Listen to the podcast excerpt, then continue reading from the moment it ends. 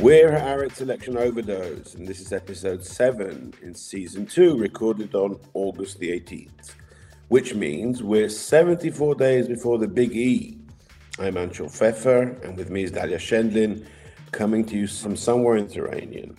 How's August treating you so far, Dalia? It's fine. I feel like the little kid who is so excited for elections and just waiting for the citizens to wake up and be as excited as I am, and I'm not quite sure if they're awake yet. Well, the election campaign isn't stopping for August, and we've had a fairly busy week so far in the aftermath of the big Likud primaries last week, as well as the slightly less big Labour primaries last week. And this week's main development, or shall we say main character, was of course Gadi Eisenkot, the former IDF chief of staff, who, after many months of anticipation, finally joined politics. To some people's surprise, he chose to do so with what is until Monday still was blue and white, and as of this week is the newly renamed National Unity Party. Now, before we discuss Eisenkot's choice and the latest evolution in the party led by Benny Gantz, I know you, Dalia, want to inject just a slight tone of skepticism into the latest festival around yet another general arriving on the political scene. Well, as usual, the news took over the headlines. All the political commentators were talking about it, lots of speculation, and a tiny little bump in the polls because that combined party of Benny Gantz and Gideon Sa'ar was only polling at around 12 seats before. And now a couple of polls showed it getting 14 seats. But I have to say that we've seen this so many times before. So many generals who go into politics, or ex generals, I should say, and despite the image that generals do well, actually, it's a very, very tiny portion of them who actually get anything done in Israeli politics or even stick around. We can talk about Itzik Mordechai in the past, Amnon Lipkin Shachak, Bogie Ya'alon more recently. They, they go in with great fanfare. They rarely last very long, but there is an image that somebody with a military background can unite Israeli society and they seem very credible. And in the end, once they get into politics, they lose the credibility and they get tainted by politics. And they usually don't have a huge impact except for the very few who became, of course, political leaders. But we have to remember those are few and far between. What do you think, Anshel? Why did he go in with Gantz and Sa'ar instead of Lapid? Well, first of all, I'd like to disagree with you about whether or not the generals do well. Yes, many generals very quickly fail because they're not used to being in a situation where they're not surrounded with by dozens and or even hundreds of subordinates who have to scurry and carry out their orders immediately. Politics doesn't work like that. But at the same time, there there is a significant proportion of Israeli leaders who were who who arrived on the scene from from the IDF and had a very very quick and major impact. Rabin arrived from his job in the army, very quick succession, ambassador, minister, prime minister. Arik Sharon and Ezer Weizman both had a very important impact on making Likud into a party of power when they joined. Uh, Ehud Barak, very short time from in between when he left the army until he became prime minister, and even Benny Gantz, who's had a lot of ups and downs in the last three years in politics, for a short while was the leader of the largest party in the Knesset, larger than Likud, and that wouldn't have happened if you know without his military resume. So I'd say that it's true that a lot of generals very quickly fizzle out on the political scene, but in those who have succeeded, have succeeded in ways that civilians probably couldn't have. Well, that's fair. And I would just make one quick interjection, which is that it's one thing for them to go in and then build their political career and then eventually rise up through the ranks of the party or even start towards the top of the party, but take their time getting to know the system. I think what was really remarkable was that Benny Gantz jumped in for the first time into politics as a candidate for prime minister. And that showed a kind of level of hubris about the importance and the assumption of success of generals in politics that we hadn't really seen before. Eisenkot isn't quite doing that. He's just joining with fanfare. He's not running for prime minister.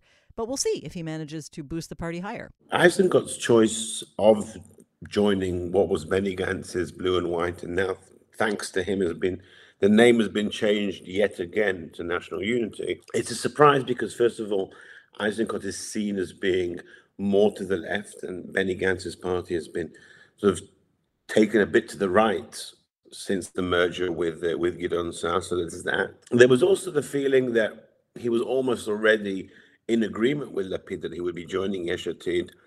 And to be honest, Eisenkot is not a huge fan of Gantz. He replaced him as chief of staff. He was a lot more effective than him as chief of staff. I know that in the circle around Eisenkot, people were quite dismissive of how Benny Gantz had been as a general. So there is quite a, is a bit of a surprise the fact that that he joined Eisenkot. But what we've learned in the last few days is that Benny Gantz was prepared to give Eisenkot a lot more influence. He was he basically said, okay, from the moment you join, we're starting to plan now the next primaries for the party. This party has never had primaries, of course. Gantz and his inner circle have decided who the candidates on the list will be. Now the party is, is scheduled six months after the election to ha- to hold the primaries, both for the leadership and for, I'm assuming, the next candidates list. Lapid was less forthcoming. Lapid was willing to give Eisenkot the second spot on the list, but I think the more that uh, Eisenkot got to know Lapid, and obviously he spoke to people who had been in Yesh Atid, including Ofer Shelach, who famously co-founded Yesh Atid with Lapid, but um, as we all remember, two years ago, fell out very noisily with him over the demand to hold a, a primary. So I think it, it's very clear that Eisenkot wants more than just to be a leader, he wants influence over a large party. He also has a plan, and I think this is quite interesting, to try and force Lapid to merge Yesh Atid with Blue and White, or what is now National Unity, in the not too distant future.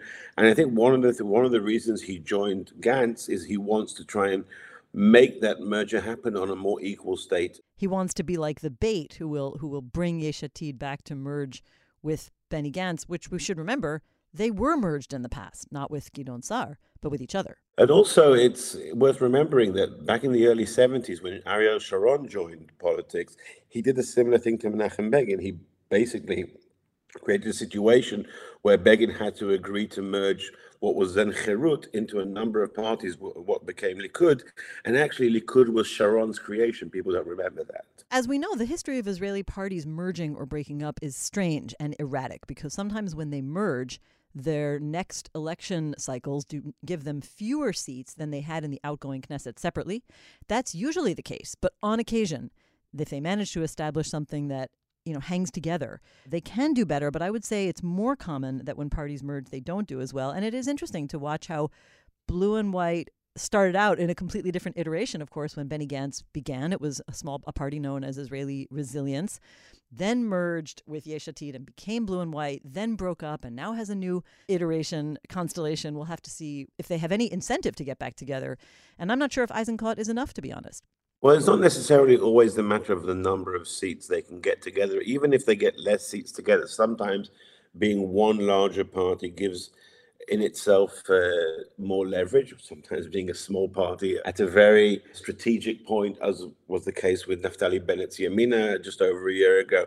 It also gives you a lot of power. So it's not just a question of how many seats you win together or separately. I think what Eisenkot is trying to do here, Eisenkot understands, well, at least not in the foreseeable future, Labour will never regain its old position as a party of power. And he wants to create a party which can counterbalance Netanyahu's Likud. At the end of the day, Benny Gantz's party and Yair Lapid's party are not that distant from each other when it comes to actual policies. It's just the personalities which are clashing. Eisenkot, I think, is trying to engineer at some point a, a, merger of these parties, perhaps as a technical block after after the election. But he he has said in private to people that he doesn't believe that there is any justification for these two parties to to continue being separate entities. In a way, it's a similar, a sort of an overlap with the next big thing that happened this week, which also has to do with parties trying to merge, not succeeding in merging, less because of ideological differences and more because of the terms they were trying to get regarding that merger. And of course, we're talking about Bezalel Smotrich and Itamar Ben-Gvir. Anshel, explain what happened there. Well, these two gentlemen, these gentlemen. two Jewish supremacists, are in the polls are doing very well. Is assuming they would r- run again as they did in the previous election in the in the religious Zionism merged list of Jewish power, and similar name to the new party, National Union.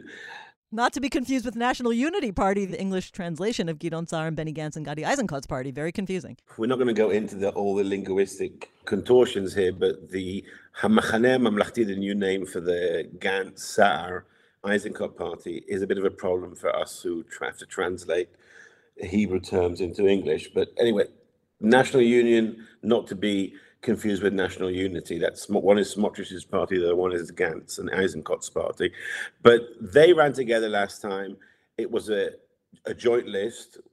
We also have a party called the Joint List, but it was technically a joint list. And they did better than was expected. And now in the polls, they're expected to double the number of seats and go as high as 11 or 12 or even 13 seats in the next Knesset. And that's given both of the, these men, both both Bezalel Smotrich and Itamar Ben-Gvir, a lot of appetite. They both see an opportunity to, to bring into the new into the next Knesset a bunch of new MKs who are their loyalists. And if they're guaranteed, each wants a, a larger share of the spots on the list. And that's basically what this argument is about. And as you said, the ideologies between these two groups or these two parties are not vast. They're pretty similar in their racist, uh, nativist, uh, chauvinistic, etc. Uh, positions, but they do serve different constituencies. Smotrich wants to bring in more people from the more established part of the religious Zionism or the Tilumi community, while Ben-Gvir has his own people who are not necessarily part of, of Smotrich's natural constituency. Yeah, you've argued that they are serving a different population or somewhat different population. I question how much circulation there may be between those different populations, or maybe that Ben Gvir, as far, you know, when I talk to certain voters on the right, I, I find that he has a certain appeal even among people who do not seem to be part of either of their traditional voters. Just people on the right, not even necessarily very religious or maybe traditional, but people who really hold a hardline attitude who are not turned off by that supremacist view. And I think the important thing to remember is again, it does go back to some extent to what the polls are showing about their potential electoral strength because together, most polls are showing them getting between 10 and 11 seats. I think the idea that they would get 12 or 13 if they had stayed together was a hope. We, we hadn't quite seen that in the surveys, but it was certainly a possibility that they could grow. The other possibility, though, is quite the opposite that if they split, which Ben Gvir this week said that he would run alone, but there's a long time to go before the list close on September 15th. You never know if something might change, but imagine they run separately, as he announced this week. It could also be the case that one of them goes beneath the threshold because you can't count on what happens. Uh, the, the two parties still represent fairly limited communities.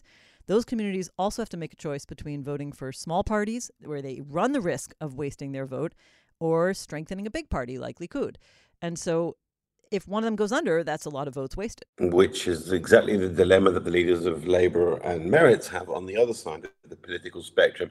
Now, what's interesting here is that a lot of journalists and political commentators are very skeptical. They say, no way, they will, they'll run together. This is just Ben-Gvir flexing his muscles and trying to get a, a better share of the list, and they'll both settle, and Netanyahu will force them to settle, and so on. Which I have to say, that was my first response to and it does make sense. But on the other hand, I am hearing increasingly from people close to both of them who are saying this is a real crisis because both of them are drunk on polls. And we can always, always remember the famous Shimon Peres saying that polls are like perfume, smell but don't, don't drink. drink them. Aren't we all a little bit actually drunk on polls, though? I mean, I know I am. Even even at this time of the morning. This may be election overdose, but I've uh, I've gone cold turkey on polls for now. But uh, they they both seem very full of themselves. They both seem very confident that they can they, they can both cross the threshold. If they both cross the threshold, then it does make sense in many ways for them to run separately because that way they have their own party in the next Knesset, and there's no they don't have to take each other into consideration. It's quite, uh, and it's often better to be the leader of a small party which is loyal to you than to be co-leader of a larger party where you can't count on all the Knesset members. So there, there, there, really are a number of reasons for them not to run together. Though I agree, it's I st- if I had to put money in it, I'd still say the chances of them filing a, a joint list on uh, September the 15th is probably higher. Yeah, I would just add one final thing that sort of a question that I'd like to raise, and I don't really know the answer. But what typically happens in the Israeli very, very crowded and very fragmented party spectrum is that when a party exists that is perceived as to the far right or far left, whichever one is right next to it, but you know, half a degree less extreme, takes on in the voters' minds a somewhat more moderate image. And so if Ben Gvir is considered the far extreme, and now he has far extreme right, of course, And if he has his own party, I just wonder if the voters will start to normalize Smotrich, who has represented the far, far right wing nationalist, religious, supremacist element of the political spectrum quite handily in the recent years on his own. That's true, but on the other hand, Smotrich does aspire to represent a wider community of religious Zionists or Datim Leumim, and many of that community are are much less right wing than he is, much less ultra orthodox than he is. Part of the argument is that he wants to try and put one or two representatives of the slightly more moderate part of his community onto his list so he can try and attract those voters. Now, whether he'll succeed or not is another matter. But that's another reason why he and Ben may not end up running together because Smotrich has an incentive to put slightly more moderate candidates on his list. So, what else happened this week? It's a quick rundown of a few perhaps minor things that we should still be paying attention to. The primaries in Likud are not yet quite over in the sense that there still are some allegations over various irregularities in some of the districts, and that's going to trouble Likud and Netanyahu over the next few weeks. Also, the question of the spots which are reserved for the party leader for Netanyahu that he can place there who whichever candidate he wants. He's got currently two spots that he can use. Uh, there's also an appeal against that in the Likud internal court. But even if usually the internal court sides with the with the leader in these things, even if he does have those reserve spots, there's increasing calls on Netanyahu not to put candidates in those spots and basically pull up the lower ranked candidates. And the reason for that is that there are only six women in the top 35 spots. And that's beginning to look, even to Likud, just a bit unbalanced. I think one of the interesting things I've noticed this week and most weeks is that Prime Minister Yair Lapid has been working hard to be perceived as a top statesman. Right in the beginning of his term, had the visit from President Biden, and this week what we saw is the reopening of full diplomatic relations with Turkey. That's a big deal because they haven't had actually had ambassadors since about 2010, and I think that almost every week he's trying to do something that shows that he is at the level of a top statesman. He's taking a page from Benjamin Netanyahu in that sense, in my opinion, because Netanyahu also tried to keep himself in the headlines week after week by showing what a great global statesman he was. What else, Anshel? Next week, next Tuesday on the 23rd, there are primaries also in religious Zionism. In Smotrich is part of the what was the joint list on the far right. And there are primaries in Meretz, both for the candidate list and for the leadership. And Meretz is usually a party which keeps its arguments well within the inner circle. They don't launder dirty clothes out outside the party.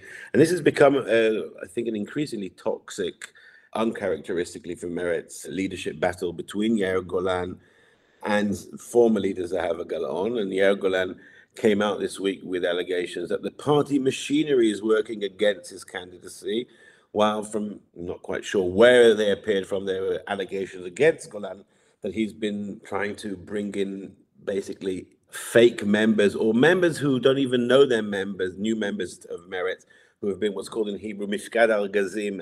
How, how would you say mifkad al gazim? Manufactured members. I don't. I mean, there's no good term for it, but basically vote contractors who are kind of there to harvest votes uh, or, or people harvest membership running around their communities who may be paid to do it in some sort of illegitimate way. So this is the kind of thing you wouldn't normally associate with Meretz, but this is happening, I think, because Yair Golan realizes that Zahava Galon is making a comeback, which is almost inevitable from everything we're seeing. She'll be overwhelmingly re-elected or returned to, to the leadership. And Yair Golan, who is another ex-general who doesn't seem to be doing extremely well in politics, is obviously very frustrated at uh, what looks like uh, an impending defeat. The next thing I've been watching this week is Amir Ohana, who is number six on the Likud list, and he's been laying out his vision for a while, but he keeps kind of stepping up the pace of talking about all the things he's going to do to change. That's one way of putting it change the Israeli judiciary. He claims he doesn't want to destroy it, he just wants to fix it. But the steps that he's been talking about for a long time are, first of all, to pass an override law so that the Knesset can overrule Supreme Court ruling, increase the political control, the control of Knesset members over judicial appointments, limit the authority of the Attorney General and the state prosecutor. Again, he says he's not trying to destroy it, but repair it. And while I agree that all systems of authority could use reform and can be criticized and improved. I think we've seen over the last number of years that Likud and particularly someone like Ohana is primarily out to limit the independence of the judiciary and increase political control. You can call it what you want, but that's going to be the ultimate impact. There is going to be a less independent judiciary in Israel if he's able to do those plans. And with that, on to our guest. And now, introducing our main topic of the week. While elections are still a little bit sleepy, there's one thing that every single Israeli is talking about all the time, and that's the cost of living, the high cost of housing, fear that in the future people will never be able to make the cost of living or buy an apartment here. And usually, parties do actually have some sort of campaign on economic themes. All the parties, from like Shas to the guy once known as Mr. Economy, and that would be Netanyahu. But the fact is that in my analysis, these issues hardly ever become the decisive factor in elections or even in Israeli political life, at least in the last couple of decades. So the paradox for today's episode is why do Israelis consistently rank economic concerns, social economic gaps, the cost of living as far and away their top concern, but they barely seem to vote or divide themselves over this issue. Why is it so different from the US and other Western European countries? And this time, global developments are pushing the cost of living through the roof with energy and food prices rising. Will it be any different? Certain politicians have been talking about more or less vague proposals, including Naama Lazimi, who won the top spot in labor. She has a long kind of economic analysis about what she proposes. Finance Minister Avigdor Lieberman has made some general promises. Netanyahu, we discussed his economic plan in detail last time. They all seem to be promising the same thing. Let's lower costs to the consumers, and the only difference is how. Anshel, I want to start by asking you why do you think it's not so much about the economy? It's not about the economy because Israelis feel that even though obviously their bank accounts and their and their cost of living and their prospects of ever owning their own homes are all major cons- are all the most major concerns for them on a more collective level and this is the level in which we go and vote we, we vote as part of a community as part of a nation we still see ourselves as a country which at some level is uh, still fighting an ex- existential struggle for our very survival. And I think Israelis, even though Israel hasn't fought a war like that probably since 1973, so almost 50 years, Israelis still have that kind of collective feeling. And the other thing is that you said in other countries, in, in, in, in real democracies, people do vote according to their economic uh, concerns. I think that's less and less true also in, in quite a few Western democracies nowadays. The voting is more and more tribal. And in, in that sense, Israelis, I think, were ahead of the curve. I think the other reason is that for many years now, there hasn't really been within Israeli politics a real debate or any real divide over economic policy. Probably not since the, the big economic plan in 1985, when both Labour and Likud agreed on uh, what was called then the package deal, which uh, was also something. Uh, it, I mean, it was a whole major program to bring down inflation and so on, and it was the IMF was involved.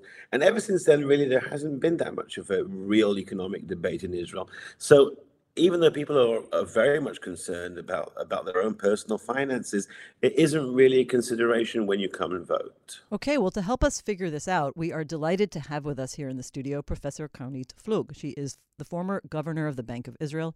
She's currently at the Israel Democracy Institute, where she is vice president of research and the William Davidson Senior Fellow for Economic Policy and a professor at Hebrew University. Karnit, welcome to the show. Thank you. It's nice to be here. As we know, Israelis are desperately trying to cope with cost of living. The Economist Intelligence Unit ranked Tel Aviv the most expensive city in the world, but of course, the problem is not only in Tel Aviv. What are the unique elements of the cost of living in Israel, at which some of them, many of them predated the cost spikes around the world that we're seeing because of Corona and the war in Ukraine, such as rising energy costs and supply chain problems. But we know that the housing and consumer cost problem has been with us for a very long time. What is going on in general before we get into the politics of it? First of all, I want to say that the fact that the Economist uh, ranked Tel Aviv as the most expensive city, it's very much true from the perspective of someone who comes from abroad, who earns in dollars and have to buy very expensive shekels in order to consume in Tel Aviv. However, those who earn in shekels and their earning have actually gone up in real terms, the situation did not deteriorate. And if we look at the last 10 years, actually, the real purchasing power of Israeli wages went up by 25%. So our standard of living did go up. It's true that when we compare the cost of milky or cottages in Europe and here, it seems very expensive. But we come with our very strong shekels and buy relatively cheaper euros. So basically, I think we have to sort of correct some misperception. Having said all of that, it's true that in some areas Israel is very expensive and housing prices that you mentioned have gone up dramatically, and it does make it much harder for young Israelis to buy their own homes. And what's your perception? Do you think that the parties are offering people distinctly different platforms if we just look closely enough? Or actually, they're all kind of within the same general range? We're just going to try to lower costs. We just have slightly different ways of doing it. I haven't seen any coherent economic plan presented by any party. It's not uh, new. I think everybody knows what the main problems are, and they all promise to tackle them in different ways. But I haven't seen a, a plan which is not only promising a lot of things, but also explaining how you will be finance all these good things. So we've seen recently a plan by the Likud to offer free free everything basically. Free, yeah, and childcare. I mean, for infants ages zero to three, the cost of doing that on a universal basis is something like 12 billion shekels. I'm not sure that would be the first thing to do with additional 12 billions, but that's another, uh, I mean, that's beside the story. I haven't seen what will be the resources to actually finance it because in the same plan, there is an, also an intention to reduce taxes. So I would say generally that uh, there are some examples of some discussion of how to deal with things, but not in a way that really is uh, consistent with you know the reality that if you promise things that cost a lot, you need to bring the resources for that. One quick point on that, Naama Lazimi wrote a long post. It was a detailed post, and she had a very clear argument for how she would raise the money to do all of the social investment she wants, and that's to raise the debt to GDP ratio. Is that a normal, rational thing to? Is that a is that a legitimate thing to propose? I don't think that Israel can afford to have a much higher debt to GDP ratio over a long period of time, because I think that given that we are a shock prone economy, sometimes there are external shocks that hit us, sometimes there are domestic shocks that hit us, we have to be able to deal with those and if it's needed to increase very dramatically the spending of the government. And the only way you have the freedom to do that is if you have a responsible macroeconomic policy and fiscal policy before that, and if your debt to GDP ratio is considered reasonable and manageable. I think we were very, I wanted to say lucky, but it wasn't luck. It was really the fruits of a long term effort to reduce the debt to GDP ratio before the latest crisis, the corona crisis, where we actually came to the crisis with a debt to GDP ratio of 60%. And that allowed the government to spend huge amounts without any problems and to really reduce the cost, the economic cost, the cost in terms of uh, human suffering during the COVID crisis. And uh, as a result of the high spending at that time, the debt to GDP ratio rose again to over 70%, and now it's slowly moving down. So I think in order to have the fiscal space to respond to shocks, we have to have a reasonable, manageable debt to GDP ratio. So I think it's a very bad idea. And Israel, we should say, did make a pretty good economic recovery with 8% growth average last year, low unemployment. Anshel, I know that you have some skepticism about the question of whether political leaders have any credibility on whether they can influence economic life in Israel. Can you tell us about that? Well, I think uh, Professor Flug is a very uh, important source on, on this because a lot of people both in the Israeli business community and foreign business people and investors and econ- economists who come here are of the opinion that the government isn't actually that much involved in in economic policy that the Bank of Israel, which does have a very high degree of independence, is there to set mo- monetary policies and interest rates and so on. And then we, Israel does have a very strong private sector.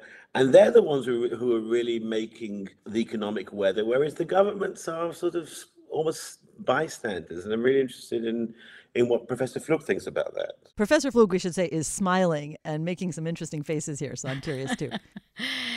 Well, I, am not sure I would say bystanders, but I, first of all, I agree with, I think what was said before is that there are not huge differences between the different governments in terms of economic policies. I think generally, and it's related to the political instability I think governments in Israel are more short sighted than in other places because they think about the short term, because they don't know how long their government is going to last. And so they tend to avoid actually undertaking major reforms where the fruits are being actually born only in the longer run.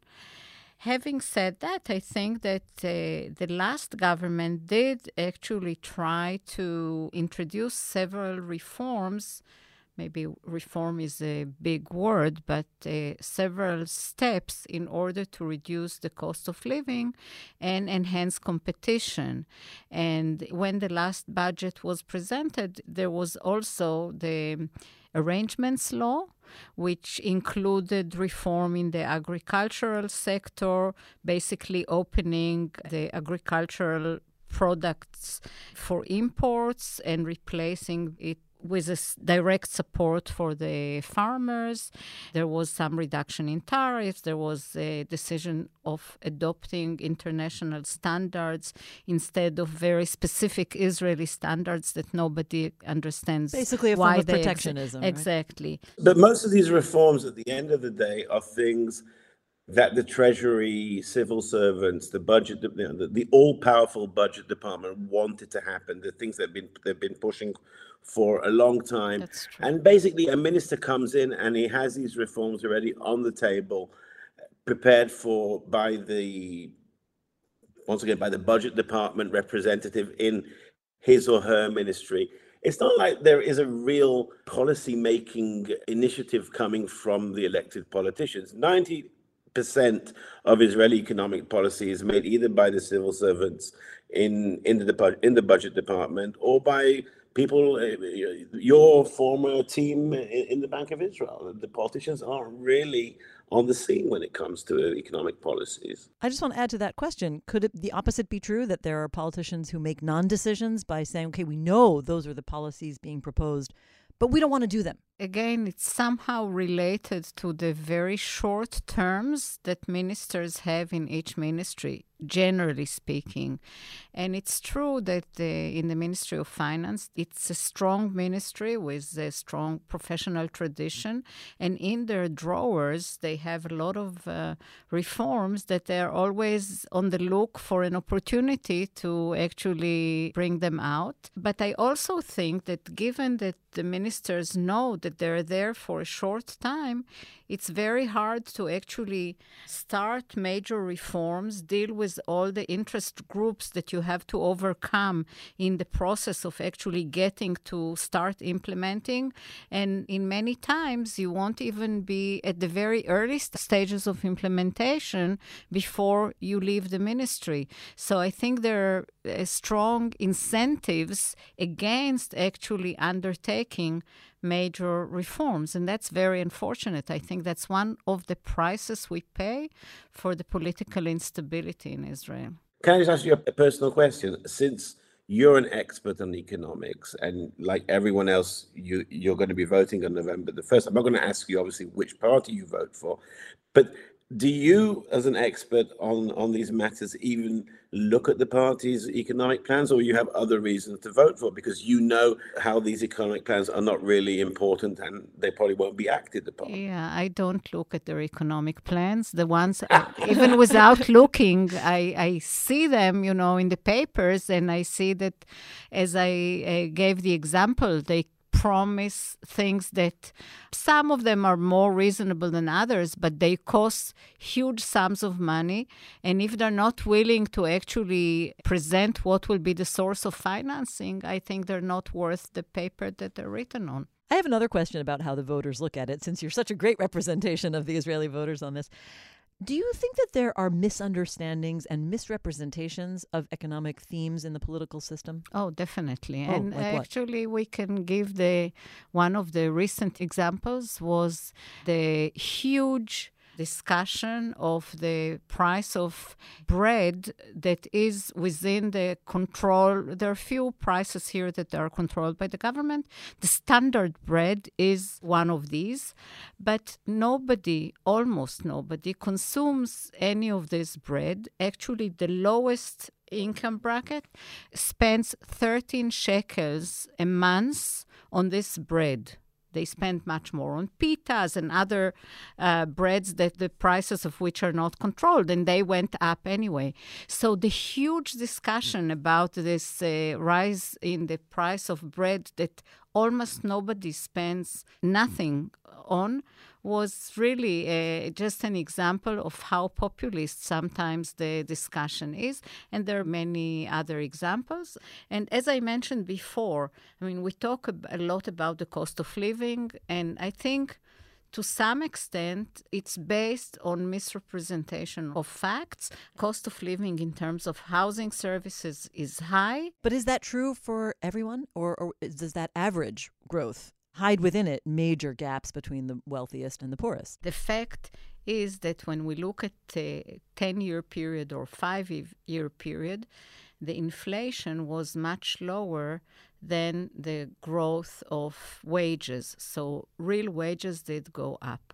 The Bureau of Statistics also checks what happens to the prices of uh, the basket for different earning brackets and they actually went up by very similar percentage. So there is no difference in that respect. And uh, when we look at again over a longer period of time at what happened to the earnings of the different income brackets actually there was some narrowing of the gaps. Perception and reality, that's politics. i do look at the numbers I think that we have a headline that the former governor of the Bank of Israel does not look at the party's economic plans when she goes and votes. So thank you very much, Professor Kani, for, for joining us today. you're very welcome thank you Thank you.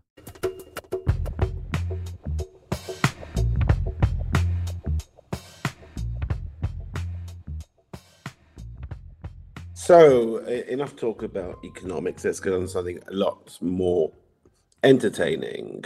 What time is it? It's party time, which I love. Everybody knows how much I love party time. And this week, the party animal is pretty obvious. There's only one party out there that really deals with the economy as its main issue, trying to rise above national or nationalist political divides and talk about things we all care about better economic life. Anshel, you know which party I mean, right? I have to admit, I don't have a clue. But there is only one party dealing with economic issues in Israel, and that would be Professor Yaron Zelicha's The New Economy Party, which ran in the last elections and got a respectable number of nearly 35,000 votes. But that's not enough, of course. It was just 0.8%, far from 3.25%, which is the threshold. He's running again. I'm sure we're all relieved to hear that. The reason I said that I, uh, that I have no idea is that, as far as I'm concerned, this is not a party. This is one egotistical. I'm biting my tongue here, not to use the word I want to use about Yaron Zelicha, who thinks that just because his name is Professor Zelicha, people will fall over themselves in the in the voting booths to, to vote for him. That hasn't happened. It won't happen. It's not a party. It's just an ego trip of Professor Zelicha. So you want to call it a party? Go ahead. It's your party. Okay, well, luckily, Party Animal is a section about far more esoteric parties than someone like Yaron Zelicha. And I'm going to talk about the two parties with the most creative ideas for resolving Israel's economic woes. In 1984, we had a guy called Yaakov Berger who started a party called Hasmas. What do you think he stood for with that kind of name, Anshel? Can you guess? I'm assuming he didn't like paying his taxes. Exactly. How'd you know? The actual full name of his party was called the Movement for the Cancellation of Income Tax, a single issue party.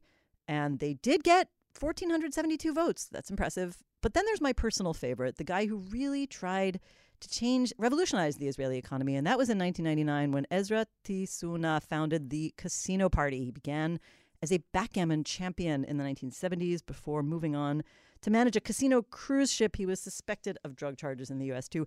But then he decided to come back to Israel and start this party. And his vision was that legalizing casinos in Israel would save the economy, it would create jobs, tourism, income, increase the state budget, income tax, all that stuff. He was kind of strange, but he got over 6,500 votes when he first ran in 1999. And all of this just goes to show that there's no lack of great ideas for improving the Israeli economy. But when all is said and done, these parties never get in, and we're all just left struggling to make the price of a cup of coffee. I'd gamble that uh, none of these parties, not, and certainly not Professor Zelicha, will get in this time either. And I'd also put some money on the fact that at the end of the day, economics will not be the main issue of this election either. And they so rarely are. Perhaps when we when we record the the last episode after the election, I'll have to eat my hat. One never knows. And that's it for this episode of Haaretz Election Overdose. We hope you've got your weekly fix and that will last you for an extra week as Dalia and I are taking a short, unearned summer break. Even though the election campaign never goes on vacation. You're Dalia Scheindlin. I'm Anshel Pfeffer. Our producers are Shani Aviram and Maya Benisan. Thanks once again to our extra special guest, Professor Karnit Flug. And until the next time, dear listener, assuming we make it to the end of August, have a great holiday and see you back soon.